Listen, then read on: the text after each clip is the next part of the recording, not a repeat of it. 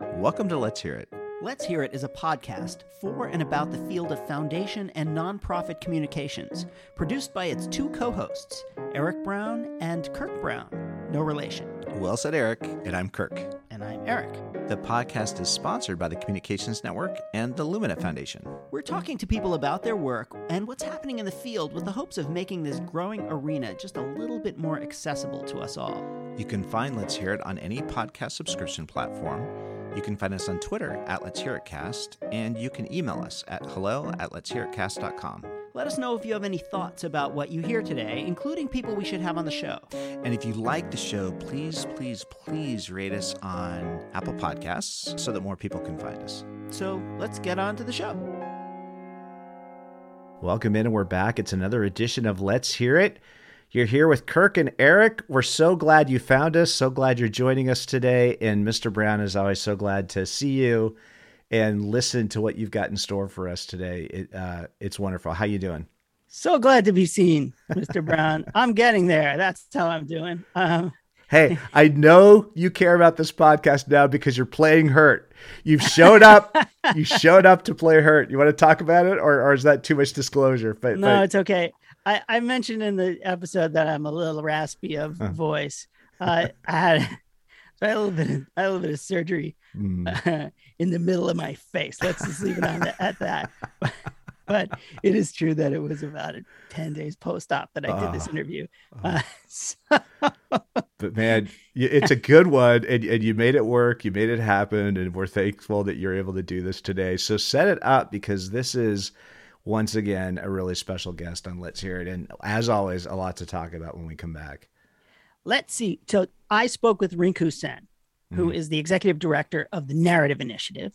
And full disclosure, and I mentioned that in our interview, I'm uh, and on the advisory board of the mm-hmm. Narrative Initiative, but that only is because I'm such a huge fan of Rinku's mm. and the, and her work has been really amazing on advancing narrative, particularly in the cause of racial justice. Mm. She is formerly executive director of Race Forward, which is another great organization promoting racial justice.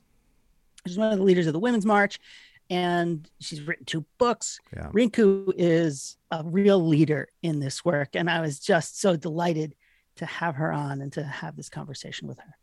Once again, so much generosity and so much to talk about in terms of what you cover with Rinku, her work, her background, her story and now what um, Rinku is bringing to the narrative initiative. So let's go to the interview, and then when we come back, we'll have a lot to talk about. So this is Rinku Sen on Let's Hear It.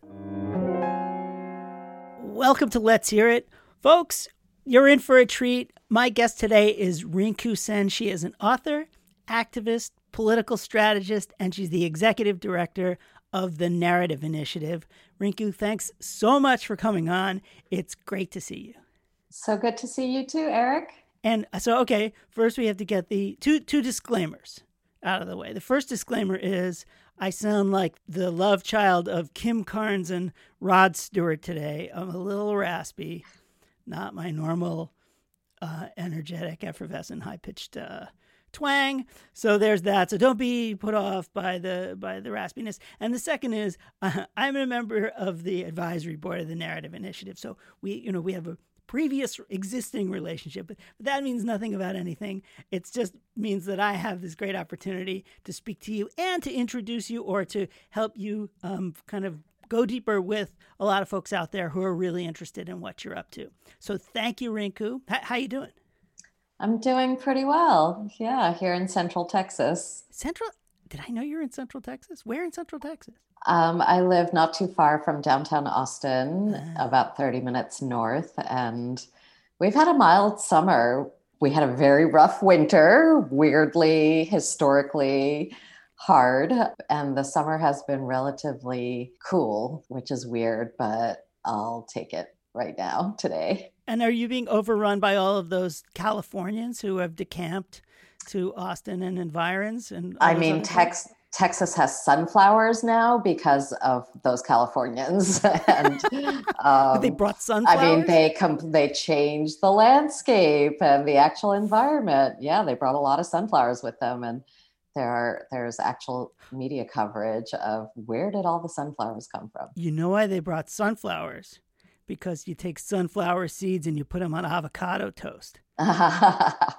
Uh, yeah. good good hipster avocado toast isn't isn't good enough without the sunflower seeds and a little bit of paprika on top.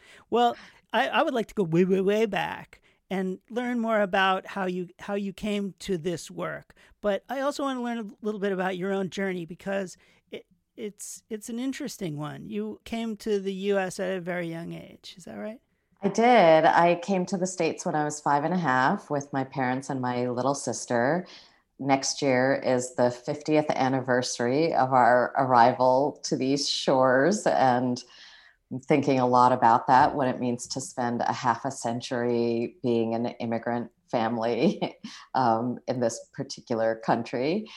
And um, yeah i learned to speak english in a two room schoolhouse in a rural part of the hudson river valley the hudson valley in new york just uh, north of new york city and grew up in northeastern suburbs in the early 70s, more working class suburbs. And by the time I was in high school, firmly middle class suburbs. And um, it wasn't until much later that I realized my family, in, in moving around from place to place as my father was trying to make a living, we often lived next to a Levittown in the early to, to late 70s and Levittown's, of course, were post war suburbs built for GIs, returning GIs and their families. And they explicitly excluded Black families from moving in and Black GIs from, from owning those homes. Um, but by the early 70s, a family like mine, you know, professional Asian family chosen out of the 1965 immigration law were allowed to move in. And I've spent a lot of the last 35 years since I really understood that history, thinking about my position um, as a brown skinned immigrant person in the racial hierarchy of the United States. And I think that me trying to figure out how to be that person in a responsible, moral, and effective way has shaped my career pretty much. Really interesting. So to be clear, you were born in India. Born in Calcutta. In Calcutta, mm-hmm. and your mother's from Burma, is that right? My mother was born in Burma, okay. but both of my parents are from their families originated in West Bengal. Oh, okay. Um, what what's now West Bengal. So of Indian and, of, of Indian descent. Yes. Yeah. Yes. Well, anyway, obviously, as you just said, you grew up around a lot of people who didn't look like you and vice versa. Can you talk about what feeling that experience, ha- how that has informed how you talk about race? Because so much of your work, your work with Race Forward, and now with the Narrative Initiative, has been in obviously creating narratives, communicating about this experience of race here in America, but I think it probably also extends beyond that as well. Yeah, I think the most maybe the most salient thing about my background is that I spent most of my childhood in some part as an outsider. I just, I was literally an outsider who came in. And um, in many of the communities we lived in, I was the first person of my sort to come around. I mean, I'm not sure I can draw straight lines between how I grew up and things I experienced and the political strategies I've pursued. But I've spent my whole life, adult life, figuring out how to build multiracial community. and I think actually my first real experience of that kind of community was at college. Um, you know, the my high school and junior high and elementary school communities were really pretty white with a smattering of other kinds of people black asian tiny numbers of latinos.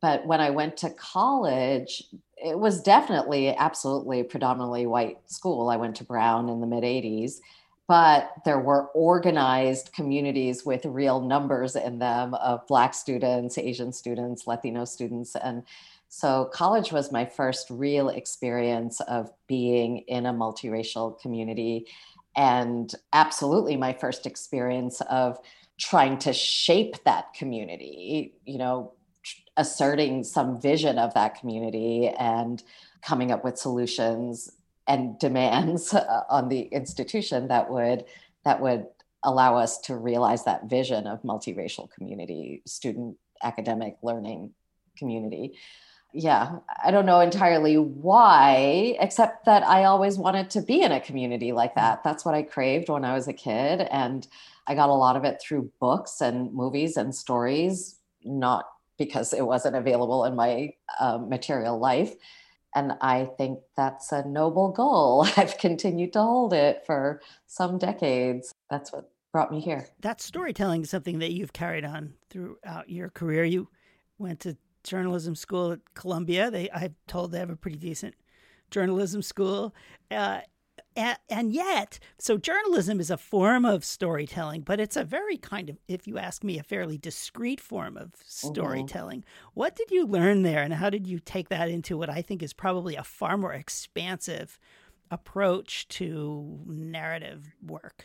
Oh, I learned so many things in journalism school. When I, I went after I had been working as an organizer and a trainer for about 15 years. I, that's what I'd been doing. And I decided to go to journalism school because I was happy with the things we had won and done, you know, in that 15 years, but I really wanted to be able to compete for people's love on the ideas. And I I came into organizing at the end of the Reagan administration. And so I did my organizing in the aftermath of the Reagan administration, and the Reagan administration set us up for everything we're experiencing now. It was, uh, in, in my view, I went to J school because to journalism school because I, I thought like we need to engage people on the ideas and we cannot knock on the door of every person in the country who might be open to ours there has I have to find some other way so i went there t- thinking very tactically. I wanted to know what did mainstream media think was a good story, mm-hmm. um, what constituted good sourcing, how, if you wanted to get the voices of the people I had been working with for 15 years into mainstream journalism, how would you do that? And I did learn a lot about that, but also I learned how to meet a deadline. I was not great at that before I went. How to stop writing in nonprofit speak my writing just improved hugely and I really had to retrain myself because the the kinds of writing I had done mostly were academic writing when I was in college and then like proposal writing and promotional writing once I was working and those are the two kinds of writing that should least move out into the public sphere they they should stay where they are I had to learn how to translate my ideas into language that most people use. And within the bounds of the language that most people use, still finding the right word, not the wrong word. It's just you have to find the three syllable word instead of the eight syllable word. um, so my my writing improved a lot. I became the queen of cutting baggage words. I still do that for a lot of my friends. And I learned how to turn an idea or an issue into a story. That's what I really learned. And I knew I needed to learn that and that I didn't know how to do it. And I think I succeeded. My final project professor advisor told me I had succeeded and I learned some things about reporting and what constitutes rigor in reporting that have really, really, really helped me a lot as I then moved out, graduated from journalism school, and moved back into movement contexts where I was mixing up organizing and we didn't call it narrative work, but narrative work, mixing those up to try to get some better results than what we had been able to capture till then. Why do you think that so many of our colleagues in our field are either afraid or averse to storytelling? Because we see a lot of descriptive writing, we see a lot of expl- explanatory writing, and and I always feel a lot of this work is missing the emotive, connective storytelling. Why do you think that is? I have a funny story related to that actually. My second book, The Accidental American, it's the origin story of the Restaurant Opportunity Centers United. It's about their first, uh, their flagship uh, organizing effort in New York City right after September 11th. They and we've had Saru on the show. After. So. Oh, right. So you know. And um, that that book alternates between chapters that are about Saru and Mamdouh, the initial principal organizers, um, doing their thing in New York City, starting different campaigns. There's a whole trajectory about starting at the back of the house and moving toward the front of the house and just gathering up everybody, all the workers along the way. And then in between the chapters about them it, are chapters about what was happening in the national policy debate around immigration policy at the same time. And I once spoke to a reader who said, Oh, I skipped all the narrative story chapters and I just read the, the three policy chapters. And it just broke my heart. I was like, I don't, why could you not keep that to yourself, maybe? like, I don't think I needed to know that. Um, because of course those those chapters about New York I wrote after re- following them around for six years, going to all their meetings, you know, every one of their actions, interviewing their targets. Uh, you know, I tried to do a real cinema verite kind of reporting. So that that to me illustrates exactly what you're talking about. That we our colleagues really want to rush to the the rational and they feel like working their way through the story just takes too long. I think that's part of it. Things are urgent and it feels like if I just get to the point, this is the policy I want, this is the data that supports it, the rationality will lead everybody to the conclusion we want them to get to. But the problem is we haven't accounted for power in that formulation. The formulation where I like, I have a good idea, I can support it. It makes sense. It's going to work. I just have to go convince the people with power that this is what will solve the problems they have been elected or appointed to solve. That's just not the way power works and human power dynamics work. And to change power dynamics where um, I don't think anybody needs to be empowered. I never use the word empower because we all have power inside of us, even if it's just the power of our bodies and our time and our the words that come out of our mouth. When you um, start asserting your power against someone else's power, that makes all sorts of irrational things happen. It makes um, people whose power is being challenged react with fear and defensiveness. It can make the people who are asserting their power not courageous chicken about um, about how hard how hard to go. And if you're in a nonprofit sector a sector of organizations where the dominant theory of change is rational then that's a pretty big mind shift for our colleagues to make, especially if they've been successful with that theory of change, as they have, as we have. You've participated in that, I've participated in that, and we did a lot of good.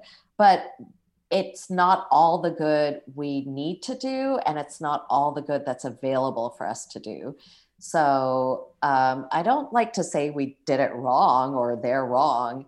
It's just their model, like any model, has its limitations, and we have some tools to try to mitigate those limitations and grow the field of possibilities. Well, that's a perfect segue. We're going to take a quick break and then we're going to come back with Rinku Sen of the Narrative Initiative to talk about what you're doing to accomplish just that. So, right back with Rinku Sen. You're listening to Let's Hear It, a podcast about foundation and nonprofit communications hosted by Kirk Brown and Eric Brown. Let's Hear It is sponsored by the Communications Network, which connects, gathers, and informs the field of leaders working in communications for good. Because foundations and nonprofits that communicate well are stronger, smarter, and vastly more effective.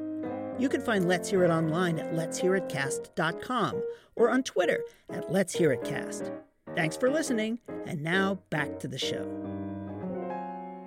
And welcome back to Let's Hear It. My guest today is Rinku Sen. of the Narrative Initiative. She's the executive director. And when we left off, we we're, we're just talking about how do you use narrative to advance power, to take advantage of opportunities, and to move our politics in a better direction, I think is a fair thing to say. Yeah. How, how, are, how are you doing that now? How you, you've taken all this, so you've been a journalist, you've I know you've taught, you've written books, you've lived this really rich and interesting set of experiences. And it feels like you're rolling that up together into this new and wonderful thing. Can you talk about that a little bit?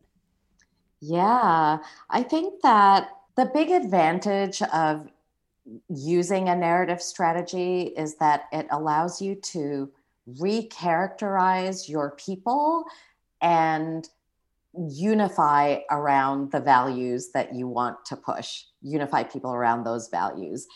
I think that the reason it works is because human beings want to do the right thing. Like that's something we really have going for us. They want to do the right thing. And if you can show them not just what the right thing is, but also the path to getting there, then um, they'll often do it. That that's what I learned as an organizer. If you can like take something people first identify with them, something people want, and then show that there's an actual path to that thing. Maybe somebody else got got to it through a campaign or an organization or effort somewhere else. Maybe there's a law that says you're entitled to it, but you just haven't been getting it. That's the process. And so if you do good narrative work, which means that you're lifting up certain themes and ideas through all of the things that create a story. And the telling of a story is only one of the things that creates a story. Actions also create stories. So if you can get clear on the themes and ideas that you want to move forward, that have that people have to hold in order to support your solutions um, getting clear about that is the is like the first thing to do. Then the activities that you take on the actual narrative shaping activities can involve everybody. Like you don't have to have people who are able to do direct actions. They can do they can tweet in fact on on the narrative you're trying to move you don't have to have like only policy wonks on your team. You can have artists because there's a part of your strategy for the artists to contribute to. So having leaning into narrative, I think it grows our constituency. It provides roles for people to take because that's what a movement is. It's lots of people doing lots of things, right? And it allows you to to actually discuss the deepest values that people hold. I'll give you a couple of examples of how we're trying to do that at narrative initiative. One of the thank things, you for doing my job for me uh, because yeah. that was my next question. Go for it. We see a ton of potential in social movement organizations. Like human beings are natural storytellers therefore organizers and community leaders and advocates are also natural storytellers and we all have that as our birthright as human beings. But sometimes we don't have all of the skills needed. Uh, so one thing we do is run a ghost ser- ghostwriting service for community leaders and organizers. It's a membership system. People join groups join and every month we work with them on at least one writing engagement, a Twitter thread, an op ed, or a letter to the editor. And nine months in, we've had at least one of each of those kinds of writing published. We're finding that just because we are there holding somebody's hand as they figure out um, how to communicate about the work that their group is doing, because we're asking them questions, they start to understand oh, these are the questions you ask every single time. Oh, Megan's asking me this question for the third month in a row. That must mean I should always think about that question. We're asking who are the audiences you're trying to reach? Um, what are the what are the outlets that those audiences are going to that in, those two questions immediately surface conflicts in the strategy because people will say we're trying to reach people like us people in our constituency. We want them to join the cause. We want them to sign a petition whatever. Well where do you want to be published? We want to be published in the washington post. Well where are your people? They're in tulsa oklahoma Are they reading the Washington Post more or something else? We don't pretend to know how to do this better than everybody else who's out in the world trying to make change. But we are willing to use our human resources and our time to do it with our constituency, which is social change makers, and learn together. I think that's that's a key principle of ours. Another thing we're going to be doing is conceptualizing narrative organizing. So, narrative is not something you want to impose on people like after doing, after having, you know, some set of sheltered, wealthy folks run a bunch of polls. You want to build narrative and it's and the strategy for getting there with the people whose narrative it is and who are going to be affected by how that narrative gets taken up or not. So we're experimenting with different cohorts of organizations in the country to figure out what strategies we might take up. For example, I'm almost hesitant to put this out, but because it's so early stage, but we're talking to a bunch of Asian American organizations to see if this is a moment where we could replace the model minority impression and image with something authentic and real and that we shape and choose. Is it? I think it's the best opening we've had since 1970, but we need to check. So, the first step in checking will be to do a landscape and some historicizing. How did the model minority myth come to be? Who were the players in that? What were the institutional interests in creating it? How did Asian Americans ourselves contribute to it? How do we benefit from it now? And what do we lose? All of that thinking has to be done. And maybe it'll turn out to be a moment to start a 20 year campaign to replace that characterization of our communities with reality. Or maybe it won't. Maybe it'll turn out this is not that moment and we should focus on other things, in which case we'll do our landscape and assessment and we'll leave it to the next set of people who are inclined to try that. Those are the kinds of projects and activities we think about. It's so interesting. You, the model minority is a good example. I doubt that some wordsmith sat down and, and said, okay, how do we demonize or how do we fracture the Asian community with this myth? But sometimes narrative something that, that kind of grows out of either preconceived notions or prejudices or quite the opposite, something that some kind of shared value.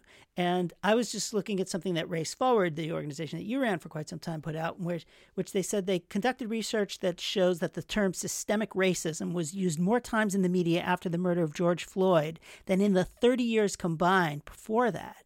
So there's this thing that exists inside us, an understanding of something that pops when sometimes an event helped uh, capture a moment in which a narrative emerged or flourished or use whatever you, word you want to mm-hmm. say how do you think about the marriage of that this understanding that events shape us and that there are ways to pull it together into something that people can understand and rally around and connect with that these things kind of are they go hand in hand or that they can they can mm-hmm. exist in relationship to each other part of the reason that systemic racism could take off in as a term that would saturate all media and conversation after George Floyd's murder was because for the 20 years before that murder, there had been organizations both working on other police murders of Black people and also moving a joint a collective analysis forward about why that happens that's the analysis of systemic racism so if if the phrase systemic racism had not been used by Race Forward, PolicyLink, um, the Haas Institute, the Kirwan Institute, the Aspen Institute, lots and lots of scholars teaching college courses.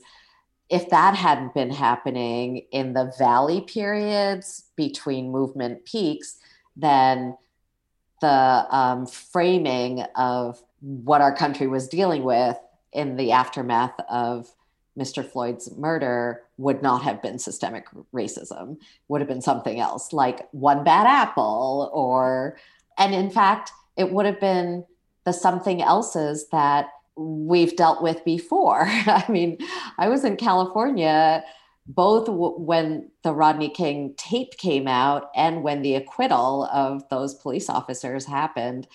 And systemic racism wasn't that that was not a moment that put systemic racism squarely into coverage afterwards that so the third the all of the building that's happened in the last 30 years made the post george floyd moment really different from the post rodney king moment well you've actually all these lights went off or on, or whatever lights do in your head when you learn something. But the, this notion that the time that we spend thinking and analyzing and doing research and and getting deep into how we use language and what things mean is what you have to have at the ready to take advantage or to be responsive to things that are outside of your control. Mm-hmm. And it makes it feel like that's the essential work of the Narrative Initiative and other organizations like that, which is what you're doing. You're sharing information, you are conducting research in certain instances, and then even to the extent that you are supporting directly organizations that are attempting to communicate, tell stories, and and help shape mm-hmm. a narrative. That that's the work we just have to be doing. You can never mm-hmm. rest, and I just really appreciate you for what you do and and your great story. Um, I, I just thank you so much, Rinku, for for joining us and talking about thank your you. work. Yeah, thanks for including me. Well, Rinku Sen, the executive director of the Narrative Initiative, thanks again for coming on. And we're back. Eric, you get to do all the cool stuff. You get to be on the advisory board of the Narrative Project. Yeah. What a cool narrative initiative. The narrative initiative. Sorry. That's okay. So, can we start there? Can you give me a little bit, bit of the backstory, the narrative narrative initiative? Um, obviously, where did it come from? What's it, what is it about? And Rinku is relatively new to that role, right? Yeah. Started uh, towards the end of last year, I think, when right. that when that all came together the Narrative Initiative started as a project of Ford Foundation and Atlantic Philanthropies, mm. who came together and said that we really need to have an institution, an organization that is focusing on narrative shift, particularly in the to advance social justice. Mm. So it was a it was a foundation started entity, and for the first several years, it operated like that. And as as the Narrative Initiative grew and kind of created itself and began as like all organizations i'm sure you very well know mr brown uh, that an organization almost takes on a life of its own it becomes its own organism and since that time it is kind of expanding beyond its its borders mm. of its original founders and it is so it's created its own outside advisory board on which mm. I serve, and, and, a number of really amazing other people uh, serve on it as well. And we had a transition in executive, and so Rinku came in earlier. Was it earlier this year? I think maybe I can't. The time is a yeah. little fuzzy in my head, but recently uh, to take over this organization and to move it to the next place, and that's what it's doing. And what it is helping to do is to identify opportunities for using narrative to advance the conversation primarily around race, but mm. also around kind of a broader set of, I would say, nonprofit activities. It's so it's it's doing some of its own research. It's helping to share information broadly, and it's a, a place where people can learn about how do I think about what even what narrative is. As mm. we've had this conversation on this show for almost three years. Yeah what the heck is narrative? How do you shift it? Why right. do you shift it? All that other stuff.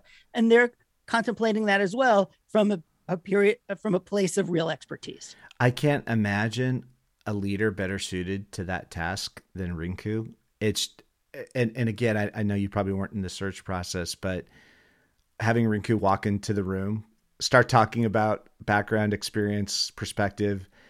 How do you how do you let that person get out of the room without saying, "Hey, when can you start?" You know, I mean, it's just just what the background that she brings to it. Um, now, tell me a little bit about Race Forward because you know, as the jumping off point for what Rinku is bringing to the narrative initiative, um, that campaign did such seminal work, including you know the Drop the I Word campaign, which when you start changing media practice at major outlets, you know, and they stop referring to immigrants as illegal, let's say, you know, and you take that language out of the lexicon of, you know, mainstream and, and, and seminal media outlets, you've really changed the conversation around issues in, in, in, in the country. So, uh, you know, tell me a little bit about the processes of getting to know Rinku and, and seeing her get situated in, in, in, in her work because Rinku is so creative, hmm. the process has been to be in the room when she begins to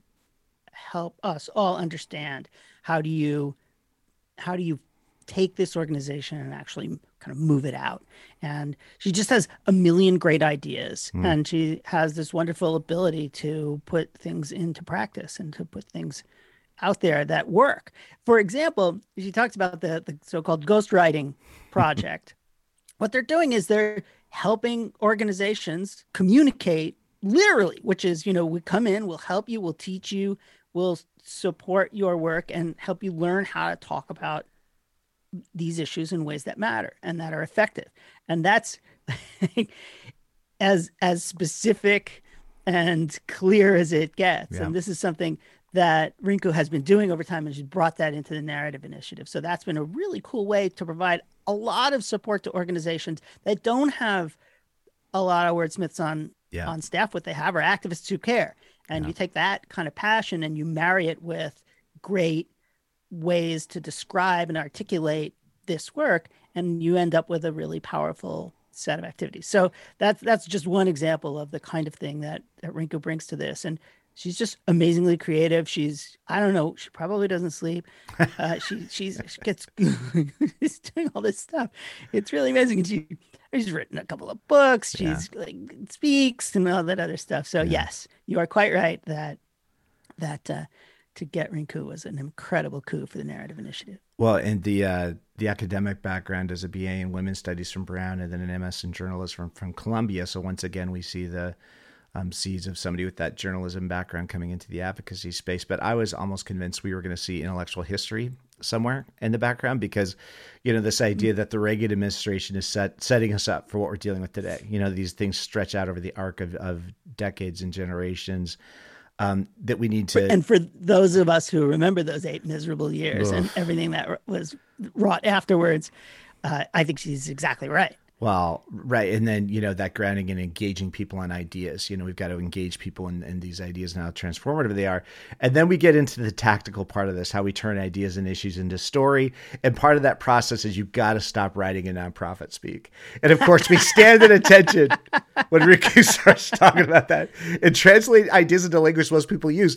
And I have to say, mm. you hmm. know, this mm. is um uh, Why do I like that idea? Well, but then you know, it, it just you have all these reminders. We have this brutally horrible last four years at the national level, and yet of all the things you could say about the person at the center of that, the one thing that person could do was translate these frankly awful ideas, but put them into just this plain language. And I just, I hate seeing it mirrored to us um, always from the negative side, you know, as opposed to carried by the by the more progressive and social change oriented perspective. It just seems like Rinku here, you know, Rinku can lead that charge, right, and help and help move this conversation forward. Because I just love that whole discussion, you know, where she was talking about just the, the rationalism in our field, you know, and just kind of where right. we come from on this stuff. I mean, what do you think about that?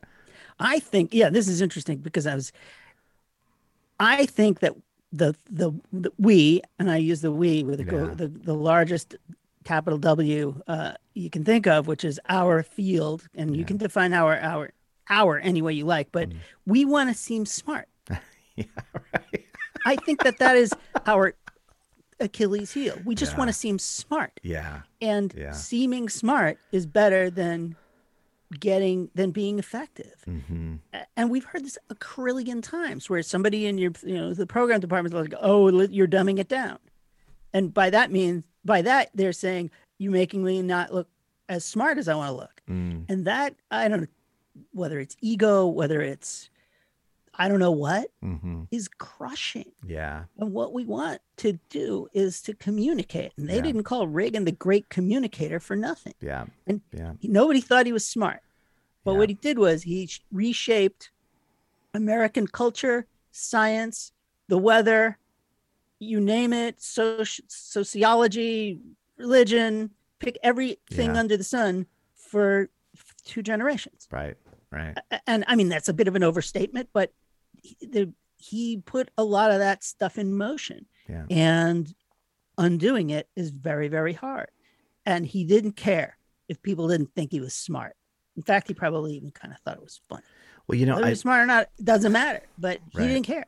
He didn't want to look smart. You know, he just said stuff that people somehow communicated with. And hey, look, I have some of my mm, brethren and sistren voted for Reagan Mm. Once upon a time. They were young. It was their first election, and they were like, ah, he seems kind of nice. I, I kind of like him. And and I- I know you're out there, um, and I won't name names, but still, uh, I, I, for the record, I my first election, I voted for Mondale. I worked for, I worked for Mondale, but that that doesn't mean anything at all. yeah. So that's that's my long, long, long, long rant on why we have to communicate in ways that can speak to people's values, and we have to stop caring whether or not we look smart. Well, isn't that interesting? It's an it's an illustration of the dynamic she describes where we're trying to change power, power dynamics.